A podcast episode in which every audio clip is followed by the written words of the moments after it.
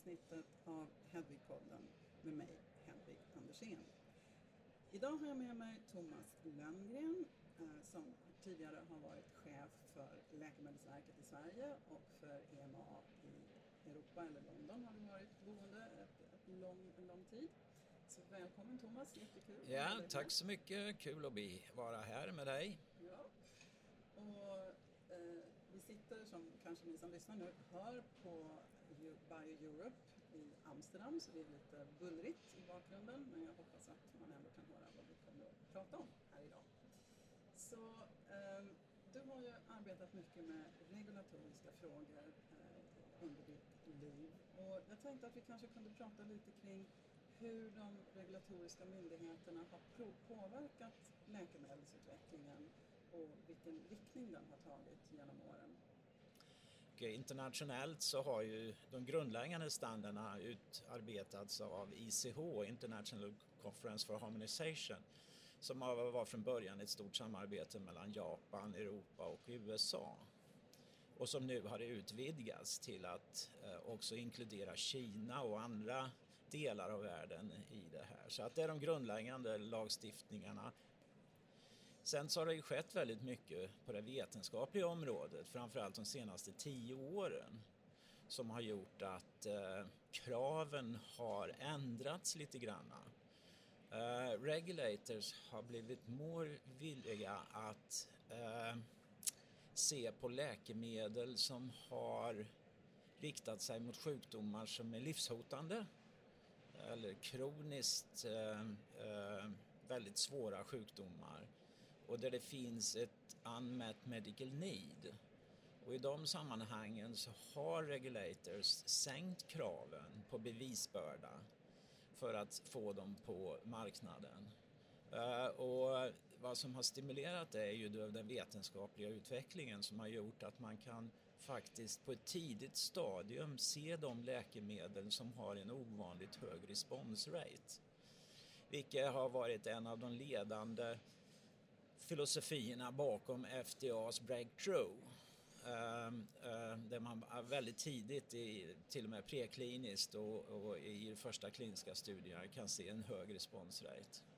Och då är man faktiskt villig att ge avkast på, som det har varit tidigare, att man ska göra två stycken randomized controlled clinical trials för att bevisa så att säga effektiviteten och säkerheten av läkemedel. Det har också spätts på tack vare den Orphan Drug Legislation som kom i kraft både i USA och i EU. Där man alltså har väldigt små patientpopulationer med väldigt svårt sjuka människor. Och där då man har fått tittat in på att hur man ska kunna göra kliniska prövningar på väldigt små populationer där man alltså inte kan göra stora randomiserade prövningar. Och det här tror jag har har, har eh, lärt regulators, framförallt FDA och EMA, att fatta beslut på mindre evidens med större osäkerhet. Men mot bakgrunden då av att det är livshotande sjukdomar och det är ett stort unmet medical need. Mm. Om man tittar på pipelinen som den ser ut idag så är det nästan över 30 procent av alla produkter är inom området onkologi. Resten, eh, 30 procent eh, orphan och sen har du 30 procent resten av de stora folksjukdomarna. Så att eh, där går in förfärligt mycket pengar inom området cancer och orphan.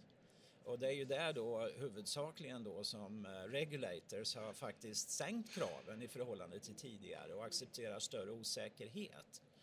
Uh, nu är det ju en annan baksida i det. Det är nämligen så att det är ju inte bara FDA och EMA som bestämmer vilka läkemedel som ska komma på amerikanska marknaden och den, den, utan det payers i ökad utsträckning har ju saker och ting att säga till om också. Och de är inte särskilt glada över att eh, kraven har sänkts när det gäller bevisföring för de här läkemedlen för de har nämligen inte särskilt mycket att ha som bakgrund för att bedöma kostnadseffektiviteten av de här produkterna. Men tillbaka till din fråga om eh, de bredare sjukdomarna. Så eh, ett av problemen är ju att det går ju inte in så mycket forskningspengar i de här områdena. Och det är ju från ett public health-perspektiv ganska så besvärligt därför att Det är ju här vi har de stora utmaningarna i framtiden med den åldrande populationen och, och CNS-sjukdomar, eh, eh, neurodegenerativa sjukdomar, kardiovaskulära sjukdomar och metaboliska sjukdomar som, ett, som blir ett stort problem i framtiden. Mm. Man måste ha klart för sig, ska man gå in på de här områdena så måste man ju det är i första hand säkerheten som regulators tittar på. Och är det så att de, de här läkemedlen, de, det är ju inga orphan drugs utan det här kommer ju gå ut i stora patientpopulationer. Och är det så att vi går fel när det gäller säkerheten där så blir ju konsekvenserna väldigt stora. Mm.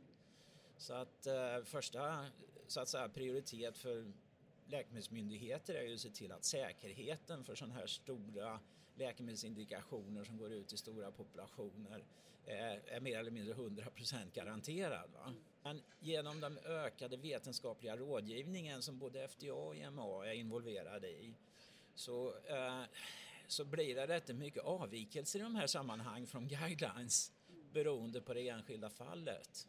Och där ser vi en viss utveckling faktiskt inom de här stora breda indikationerna på att regulators är beredda att liksom titta lite mer på hur man utvecklar de här läkemedlen, kanske titta på mer adaptive design, lite annorlunda vägar att, att gå vidare så att säga för att bevisa säkerheten i första hand men också effektiviteten i andra hand. Man, då, om man tar en, en jämförelse med Orphan Drugs som det var innan eller hur det hela kom till egentligen, att man tog fram de här riktlinjerna kring, kring särläkemedel. Eh, där la man ju också in ekonomiska incitament för att ja. det inte lönade sig helt enkelt att ta fram mm. läkemedel mm. med alla de kostnaderna till en, en sjukdom mm. som var väldigt begränsad i mm. populationen. Eh, tror du att det skulle behövas liknande för att få payers att vara mer motiverade? För annars så har vi en situation där man tar fram läkemedel, jättebra läkemedel men liksom bara mot, mot cancer och sen blir folk äldre för att de inte dör i cancer och så får de kroniska sjukdomar istället och så kan man inte liksom behandla dem och så skjuter man problemen framför sig och det är ju inte bra ur ett hälsoekonomiskt perspektiv. Ja, det är ju där vi är idag. Ja. Som sagt var, jag menar 30 procent av alla produkter i pipeline är ju orphan drug, så att säga. Och, sen, och det är ju tack vare in, in, så att säga, incitamenten så att säga som, som, och de fördelarna som företagen samtidigt då att företagen har en snabbare väg till marknaden eftersom man inte behöver producera så mycket evidens så att säga för de här produkterna. Så att man kommer och sen har det ju blivit så, uh, ursprungligen var det till för väldigt sällsynta uh, sjukdomar va? Eh, Var det. Men, men tack vare den vetenskapliga utvecklingen så har ju så har ju prevalenskriterierna lyckats utnyttjas för redan etablerade sjukdomar. Eh, nu, nu eh, så slicear man ju stora breda sjukdomsindikationer ner i, i subsets av sjukdomar som klarar prevalenskriterierna för, för så jag menar även diabetes är ju inte en sjukdom längre och eh, exempelvis cancer har ju nu sliceats i, i massor vilket innebär då att vissa indikationer kommer ner under prevalenskriterierna som gör att de kan kvalificera för orphan drug. Mm. Och eh, det är därför det är så många som har gått in i det här spåret så att säga. Så att eh, eh, man kan väl säga att eh, de incentives som har skapats genom orphan drug legislation också har styrt läkemedelsutvecklingen i världen mm. Faktiskt. Och det är klart, din fråga är ju där då, ska man inte då skaffa incentives för de breda sjukdomsgrupperna och så vidare. Men då kommer man in på den här frågan, vem ska göra det? Och vem ska betala? Och vem ska betala för det? Uh, jag tycker nog att de enda som egentligen har tagit upp den här frågan uh, är faktiskt WHO som har tagit fram en, uh, tidigare en, en, rapport som heter The Priority Medicine Report där man tittade på pipeline och forskning i världen och så matchar man det mot public health needs och där kommer man ju ut fram till alltså att det, det är forskningen är inte prioriterad på de stora behoven i den utsträckning som man skulle önska. Utan då går det alltså in på, ja som vi sa tidigare, orfen, sällsynta sjukdomar och framförallt cancer då som är en fantastisk satsning på för närvarande. Jag menar, det är tusentals biotechföretag som är inne i cancerområdet och eh, eh där kan man ju faktiskt fråga sig, jag menar, hur många företag är inne på PDL, PD1, PDL1 eh, för närvarande och är det riktigt bra att satsa så mycket pengar och så många som är inne i samma spår så att säga. Eh. Samtidigt så måste vi också hitta någon som vill förvärva, för det är sällan man klarar av att liksom driva utvecklingen egen regi som ett litet läkemedelsbolag eller ett litet biotechbolag. Eh, utan man behöver ju någon som vill förvärva produkten eh, längre fram och som kan ta, mm. kanske göra mm. fas 3-studier och ta ut det på marknaden. Ja, och då är det ju så va, att eh, i de sammanhangen så finns ju det knappast något biotechföretag som kan ta en sån här produkt till marknaden. Utan eh, eftersom eh, bevisbördan som jag sa tidigare på de här breda indikationerna blir ganska hög och kostnaderna för att ta fram det så är det ju väldigt svårt för ett, eh, vad heter det, litet företag utan den, den, typen av företag får ju bli end of phase 2 exit-företag mer eller mindre för att kunna klara av det. Med någon partner, med någon big pharma eh, alternativt uppköp av big pharma för att liksom ta, ta de här kandidaterna till marknaden. Men det hindrar ju naturligtvis inte små biotechföretag att de verkligen har någonting. Eh, att, att man kan satsa på det.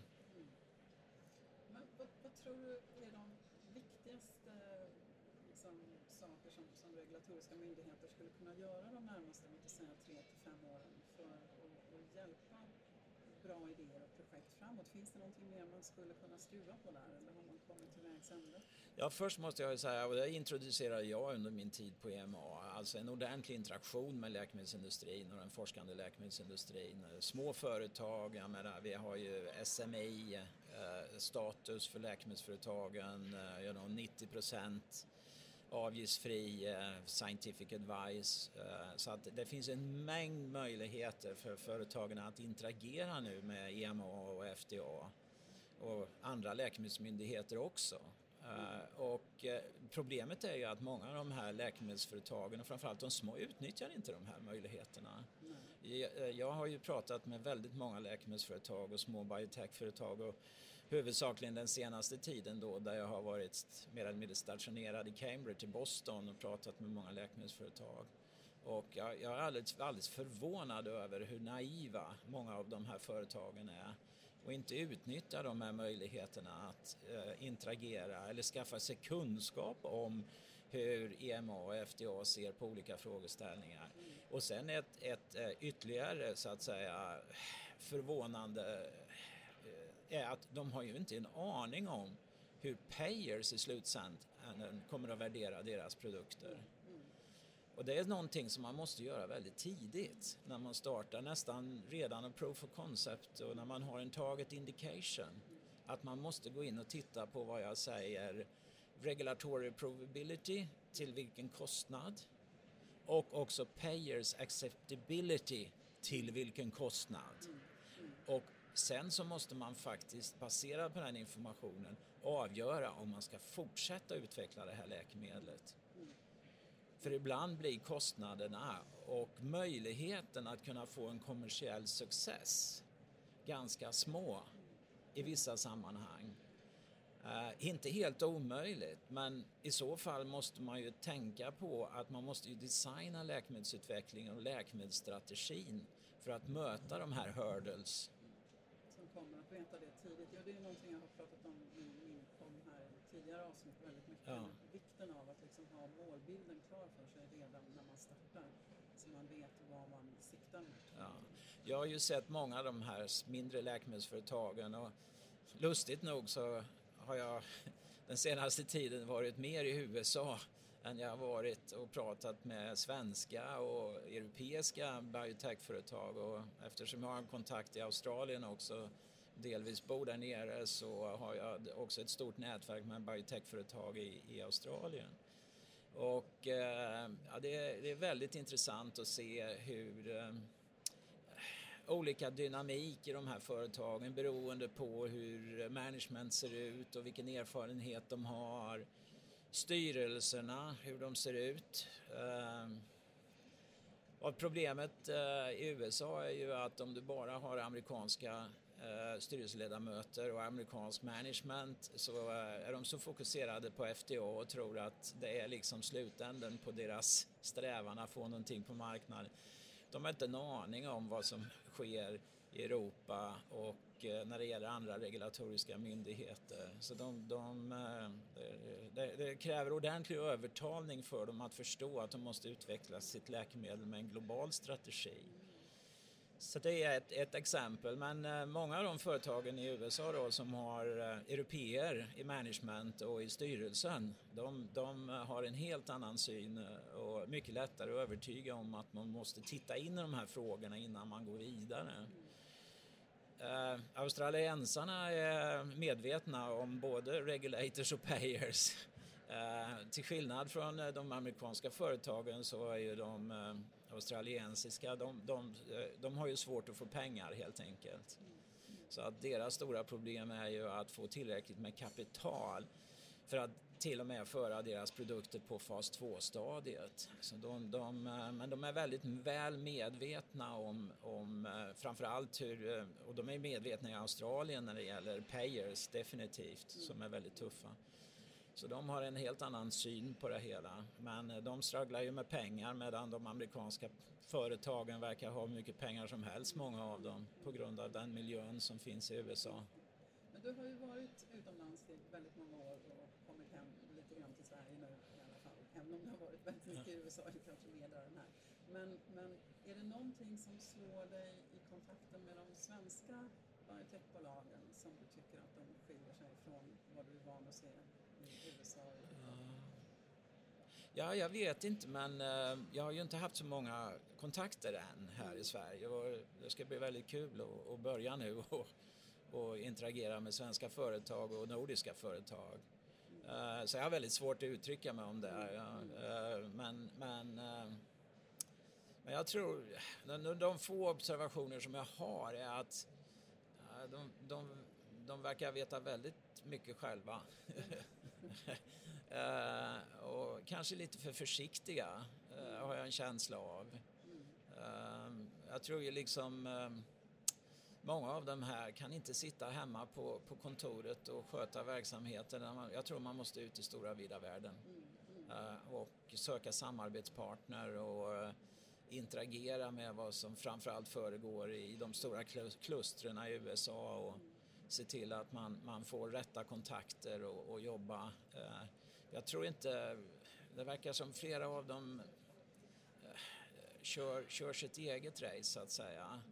Och, ehm, jag tror det är en annan sak är ju också oftast de, de akademiker då som är, är med sitter oftast i styrelsen och, och eh, styr fortfarande det hela. Och, Akademier Akademer i all ära och vetenskapsmän i alla ära men de är inte bra på regulatorier och de är inte bra på kommersialisering och de, de stora frågor som måste in i, i integrationen.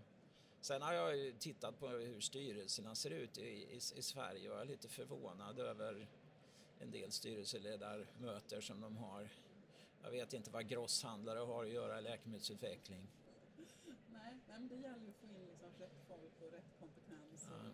och också ta, ta till sig liksom erfarenhet. Det, det, tror jag, precis som du sa tidigare, mm. ja. att tidigt veta vad styrkorna och framförallt svagheterna med projektet är så att man inte ja. lägger resurser på fel saker. För ja. det kan ju vara bättre att starta om och göra någonting annat istället för att liksom arbeta med någonting som har väldigt svårt att lyckas.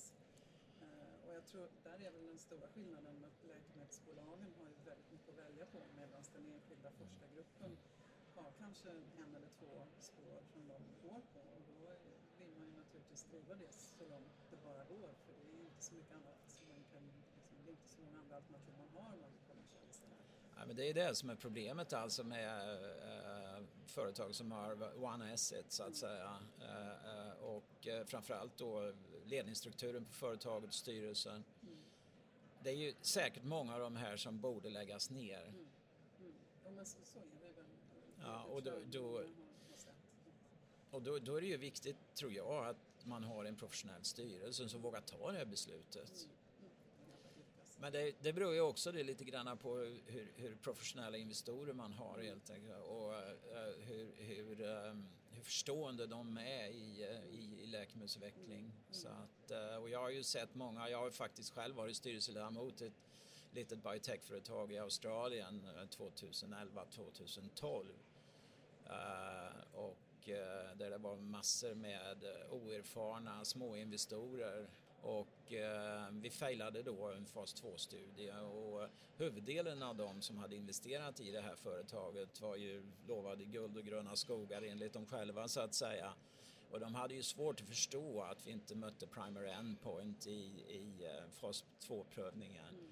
Och eh, jag kommer ihåg eh, hur besvärlig den styrelsen var och hur besvärlig aktieägarna var på, på annual meeting och alltihopa. Och det slutade i slutändan med helt enkelt, situationen blev så omöjlig så att eh, företaget existerar inte. Eh, eh, den här substansen har inte gått vidare i forskning utan den, vi, vi fallerade helt enkelt och den skulle aldrig gått vidare. Vilket, vilket var i och för sig som hände men, men styrelsen var inte beredd att ta det beslutet. Men sen, kunnat se det tidigare? Man kunde ha sett det förmodligen tidigare och stoppat det. Eh, så det är ett exempel där jag har erfarenhet i det och jag ser ju många av de här företagen både i USA och, och eh, i övrigt så att säga som, som förmodligen är inne på Mission Impossible. Mm, mm.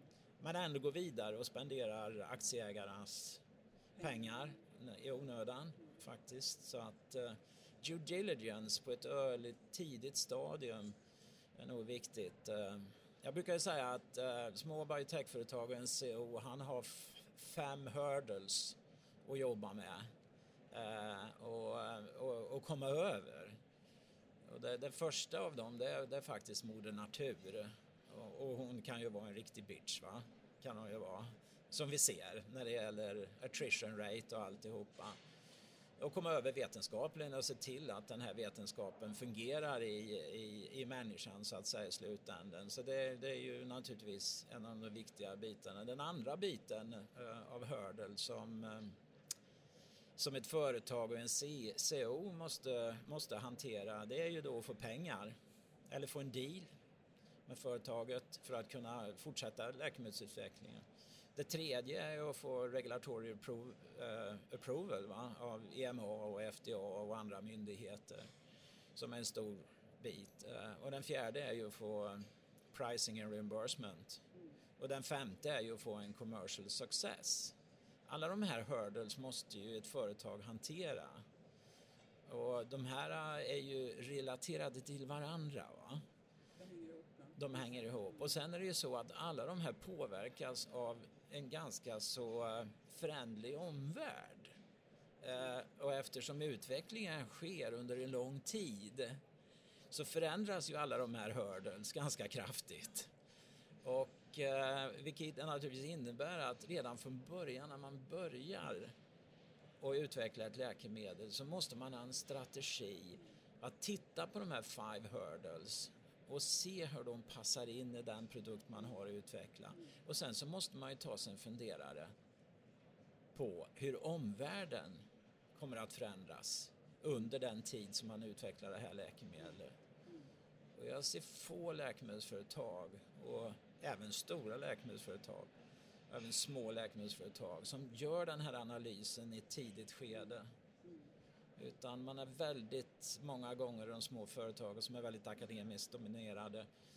Eh, man är väldigt troende så att säga till sin, sin, sin mechanism of action och eh, man är fullständigt övertygad om att, att det är bra. Och så, så glömmer man helt enkelt de andra, alla omvärldsfaktorerna och de här hurdles som man måste ta, ta ställning till. Men jag tycker det är bra slutord koll på de fem hurdles och se hur de hänger ihop och få en helhetsbild redan när man startar. Det är lite som en röd tråd i min podd så det passar väldigt bra in ja. som slutord här för idag. Så jättetack till dig Thomas, det var väldigt roligt att ha dig här och jag hoppas att bakgrundsbruset inte har totalt tagit bort det vi har försökt att säga här idag. Ja. Tack så hemskt mycket och